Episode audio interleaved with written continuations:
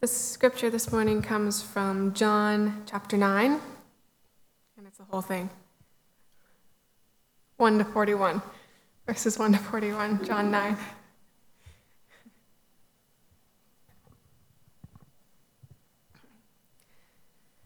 As he passed by, he saw a man blind from birth, and his disciples asked him, Rabbi, who sinned, this man or his parents, that he was born blind?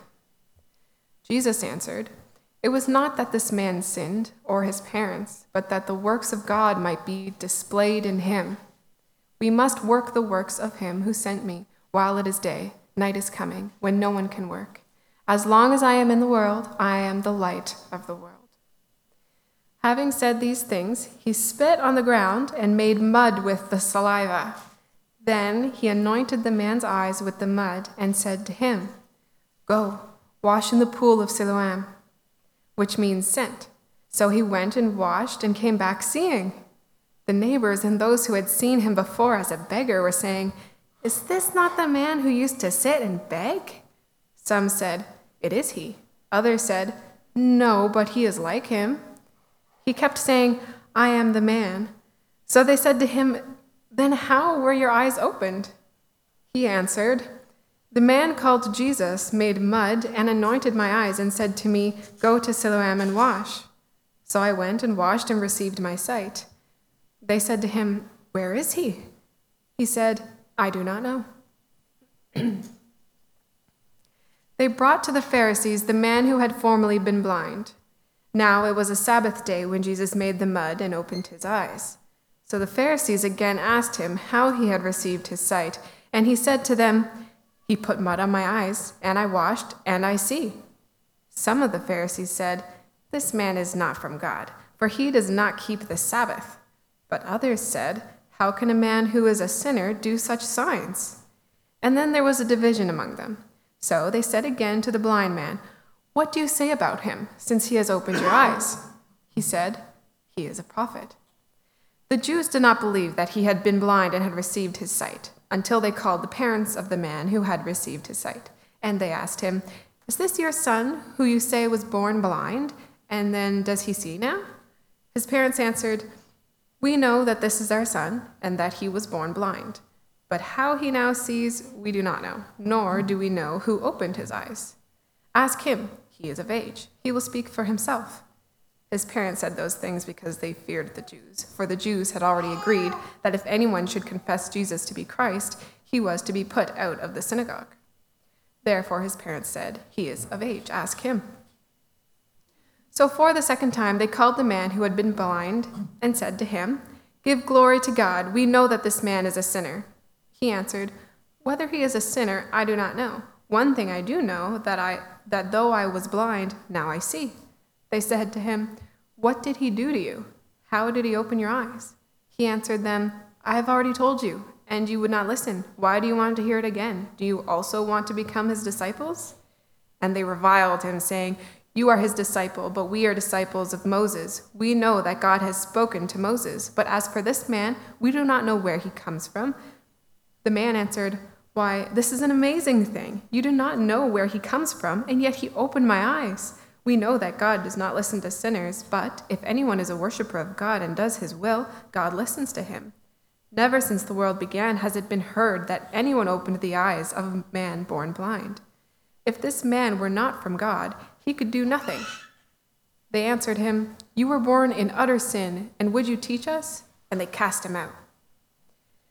Jesus heard that they had cast him out, and having found him, he said, Do you believe in the Son of Man? And he answered, And who is he, sir, that I may believe in him? Jesus said to him, You have seen him, and it is he who is speaking to you. He said, Lord, I believe. And he worshipped him. Jesus said, For judgment I came into this world, that those who do not see may see, and those who see may become blind. Some of the Pharisees near him heard these things, and they said to him, Are we also blind? Jesus said to them, you were blind, you would have no guilt. But now that you say, We see, your guilt remains. And this is the word of the Lord.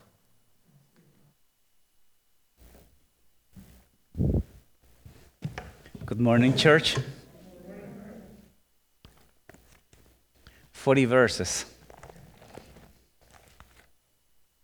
Should be one verse per minute, right?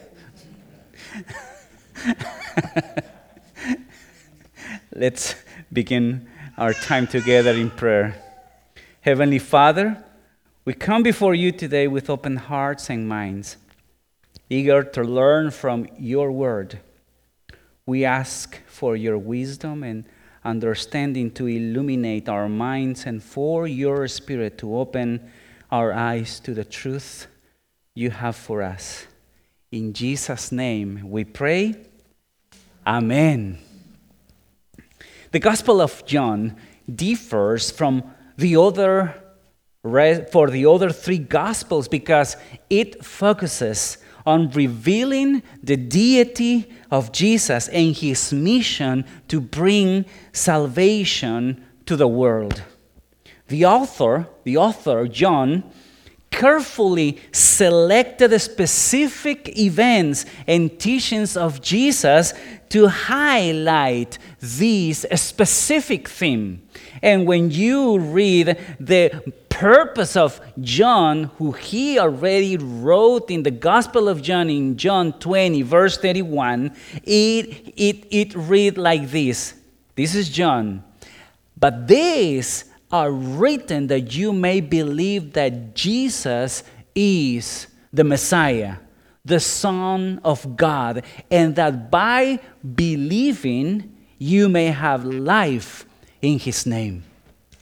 So we come then to chapter 9, and we find the account of Jesus healing a man who was blind from birth. And this story holds a profound significance, not only in terms of the physical healing, but also in the, spirit, in the spiritual truth it reveals.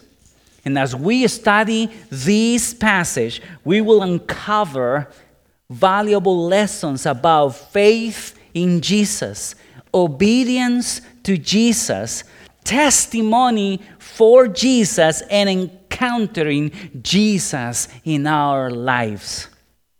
So let's take a look of this story from chapter 9 about a man who was blind from birth. The disciples they thought that his blindness was a punishment for a sin, for a sin his parents had done or a sin he did. But Jesus corrected them and explained that his blindness was actually part of God's plan to show his works and to confirm Jesus' identity. And it's truly amazing how Jesus showed such, such great compassion to this blind man. Upon seeing the man in darkness, he took, up, he, he took it up upon himself to bring light to this man who was in darkness, as he had previously referred to himself as the light of the world. You remember in chapter 8? He was screaming in the temple, I am the light of the world. So, what is really interesting this time is that he didn't use words to heal this man. Instead, he made mud with saliva, which then he applied to the man's eye. Thank God he was not seeing what Jesus was doing, right?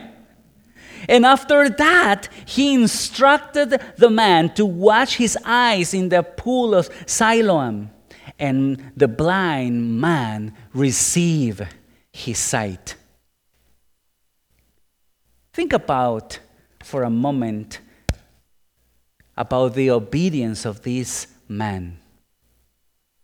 Despite the unconventional method Jesus used, the man trusted and followed his instructions without hesitation.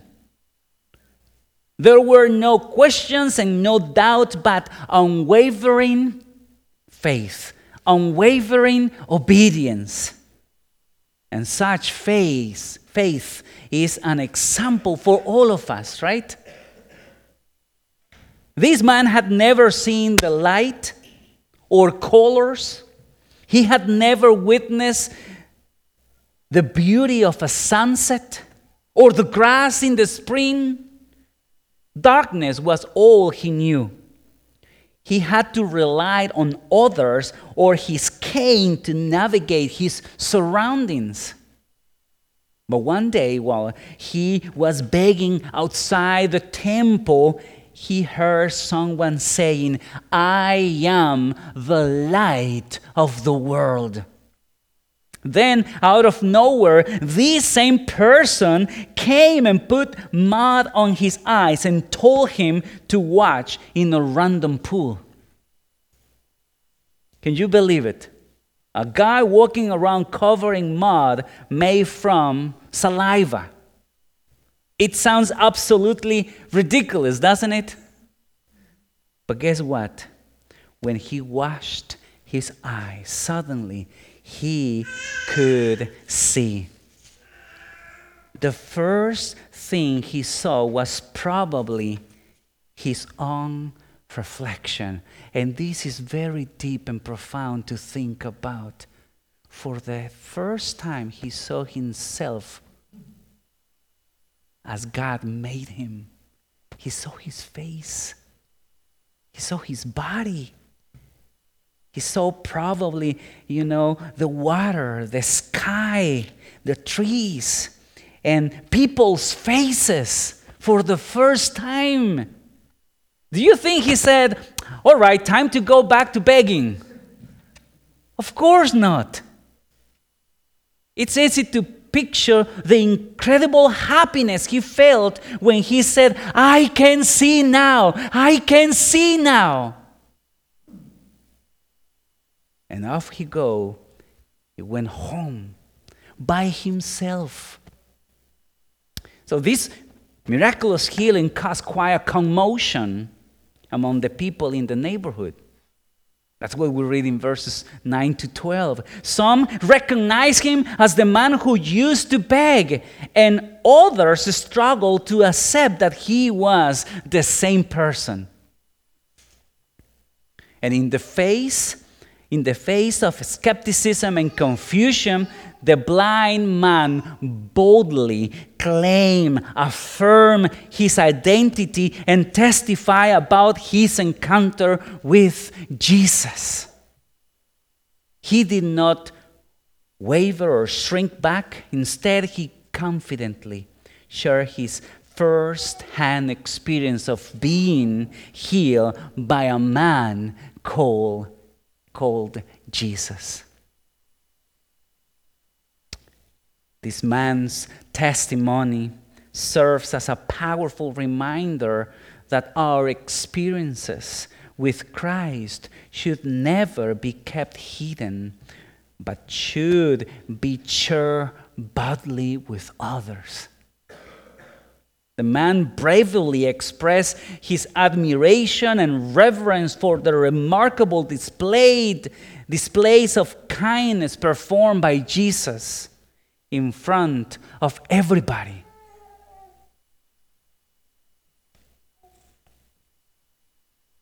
And that's what we what we read in the following verses. The verses 13 to 38, it says that the people brought the blind man to the religious leaders and they started to interrogate the man. Of course, the leaders were not receptive to the man's testimony because they were blinded by their own pride, skepticism, and adherence to the letter of the law. They were focused, they were focused, their focus was that, that making clay on the Sabbath with saliva was a big no no. And there is nothing in the law of Moses that prohibit someone to make mud from saliva. Nothing. But they were so focused in that one thing. But the man who was healed, he was like, I don't care. I am seeing now. The faith of the man that had been healed remained unshakable. despite the unrelenting attempts made by the religious leader to discredit Jesus and his miraculous healing, this man's faith grew deeper. Notice how he initially referred to Jesus as a man called Jesus. That's how he called. A man called Jesus was the one who healed me.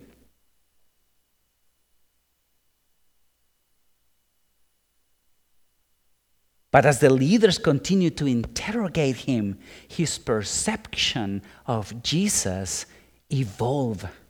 He began to recognize Jesus as a prophet and later as someone with, with divine authority.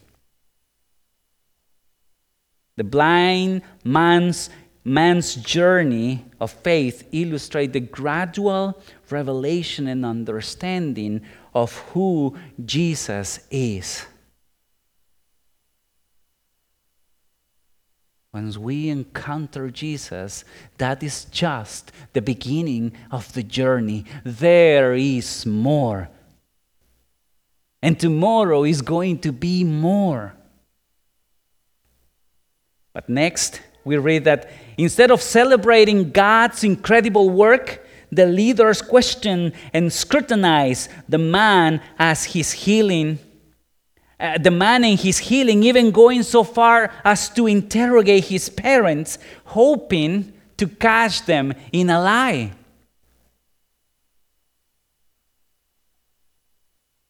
Is this your son? The parents, of course, is my is our son. Is he if if he was blind? Of course he was blind. But the parents were too scared to say much. All they said was that he was their son and he was born blind. But they have no clue how he suddenly could see. And the scriptures, the passage tell us that because they were afraid to be sent out from the synagogue. And at last, the blind man was summoned again, as they thought they could intimidate him. But this simple beggar surprised them with his quick and clever response in verse 27. It's, it's, really, it's really funny how he responds in verse 27. I have told you already, and you would not listen. Why do you want to hear it again? Do you also want to become his, become his disciples? Can you imagine this, the, the boldness of this man?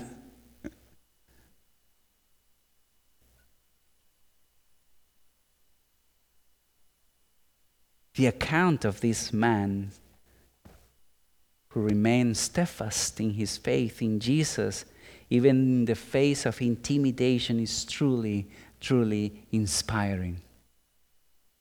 His unwavering commitment to the truth is something we can all strive to live. In the end, they carry out their plan and cast him out from the synagogue, from the temple, and from their religion. However, however, Jesus didn't abandon him and found him some time later for a second time. And at this time, Jesus revealed himself to him as the Son of Man. I am the Son of Man, and every Jew knew the meaning of the Son of Man. It was the, the one who was coming from heaven in the vision that Daniel had of the Ancient of Days and someone, the Son of Man, coming with power and authority. So this man received this revelation from Jesus himself. And the blind man's reaction to Jesus' revelation is truly encouraging. His journey of faith began with physical blindness, but it led him to a spiritual sight and a life altering encounter with the Son of Man, the one who is Lord of Lords, the King of Kings.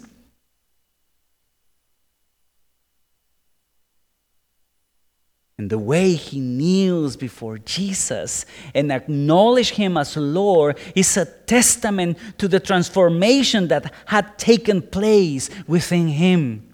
Not just outside in his eyes, but within him, he was transformed. Transformation that started with obedience and was followed by looking at his Savior and Lord with his own eyes. I remember Job in chapter 19 saying the same thing that this man experienced after his suffering. Job says, But now my, see, my eyes see my Redeemer. So, my friends, through this passage, there are a few important lessons for our faith. Number one, believing in Jesus means trusting his guidance and obeying his commandments. The story of the blind man who chose to follow Jesus' unconventional instructions serves as a powerful reminder of the significance of putting our trust in Jesus, even when his ways seem unfamiliar, outdated, or difficult to follow. But you see, this man was willing to let everything go for the truth. What a beautiful eh? illustration. What a beautiful testimony. Number two, sharing our testimony can have a powerful impact on others. Our testimonies can inspire and encourage others, pointing them toward, towards the light of Christ.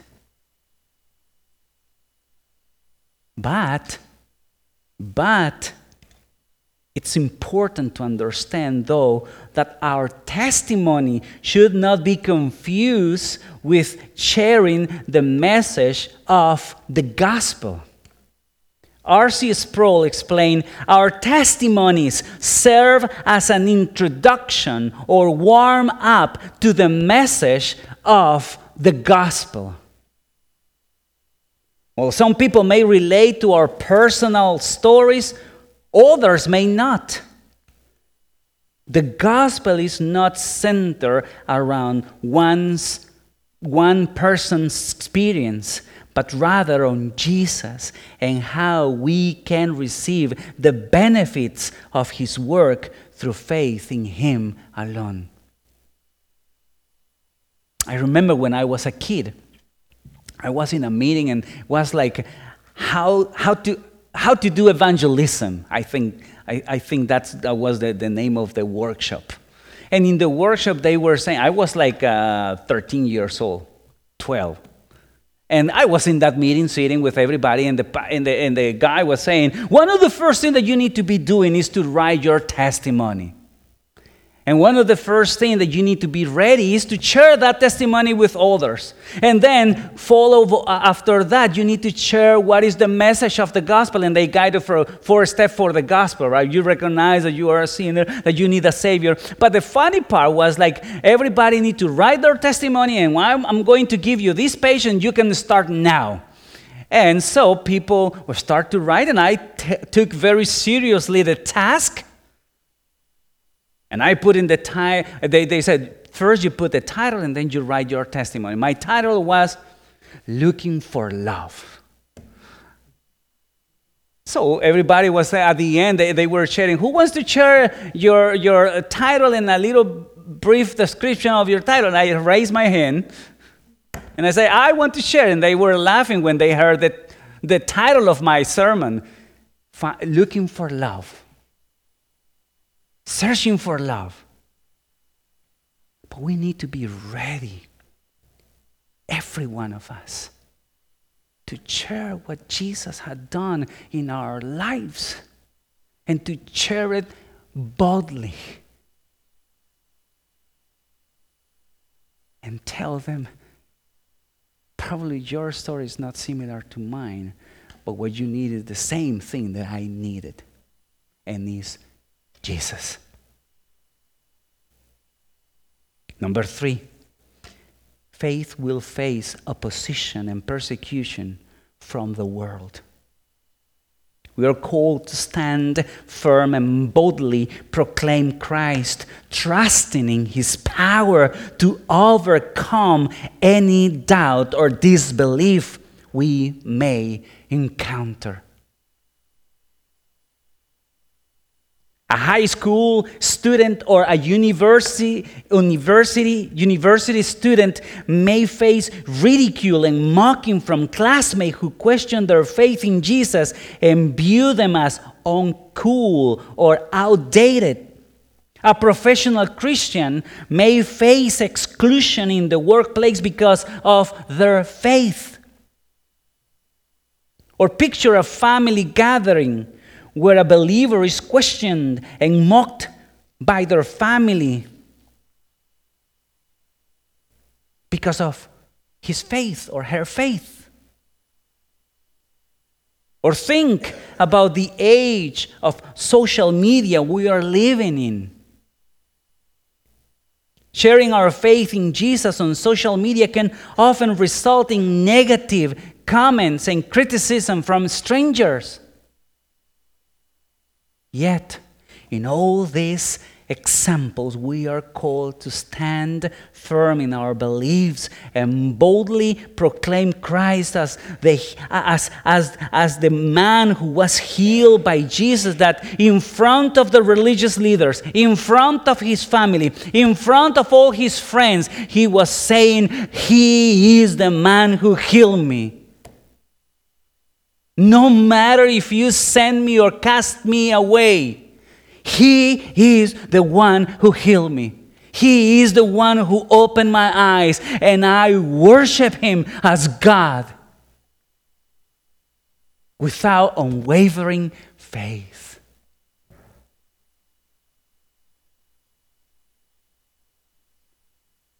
And number four, our encounters with Jesus deepen our faith and lead us to worship. The blind man's encounter with Jesus progressed from acknowledge him as a man and then as a prophet and ultimately worship him as the Son of Man.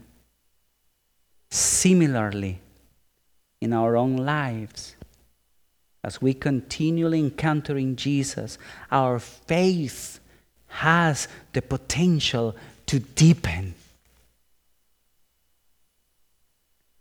Through prayer, studying the Word of God, coming regularly and participating in Sunday worship services, and engaging in fellowship with other believers, we can experience a growing relationship with Jesus.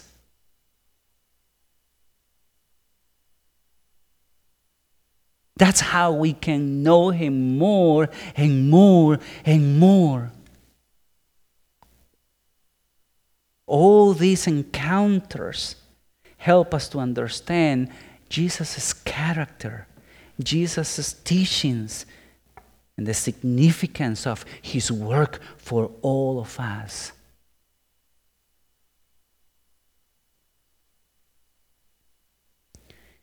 And as our understanding deepens, we are moved to worship Him with all our hearts, acknowledge Him as our Lord and as our Savior. I want to challenge us this morning to cultivate a faith that truly sees. May we be obedient and trusting, sharing our testimonies boldly, standing firm in our faith, and continually encountering Jesus in ways that deepen our love and worship for Him. Let us pray. Heavenly Father, we thank you for the lessons we have learned today from the story of this man was healed by you. We ask for your guidance and strength as we seek to develop a faith that truly sees. Open our eyes to continually encounter you and lead us to deeper our worship and love for you. In Jesus' name we pray. Amen.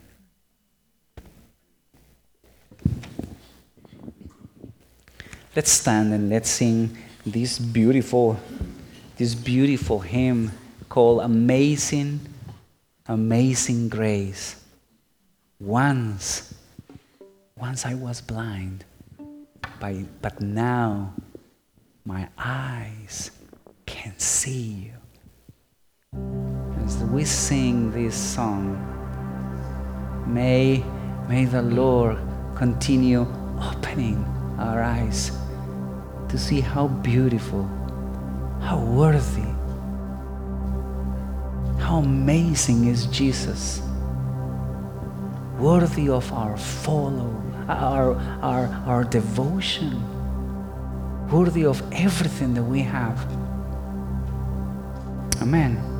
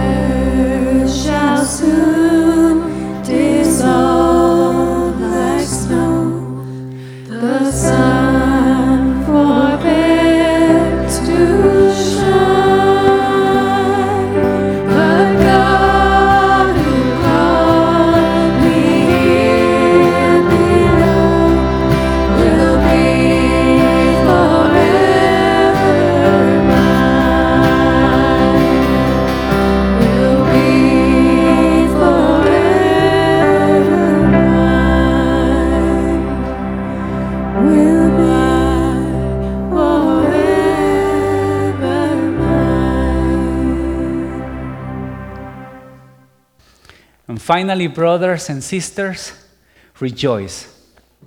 Aim for restoration. Comfort one another. Agree with one another. Live in peace. And the God of love and peace will be with you. The grace of our Lord Jesus Christ and the love of God the Father and the fellowship of the Holy Spirit be with you all, now and forevermore. Amen.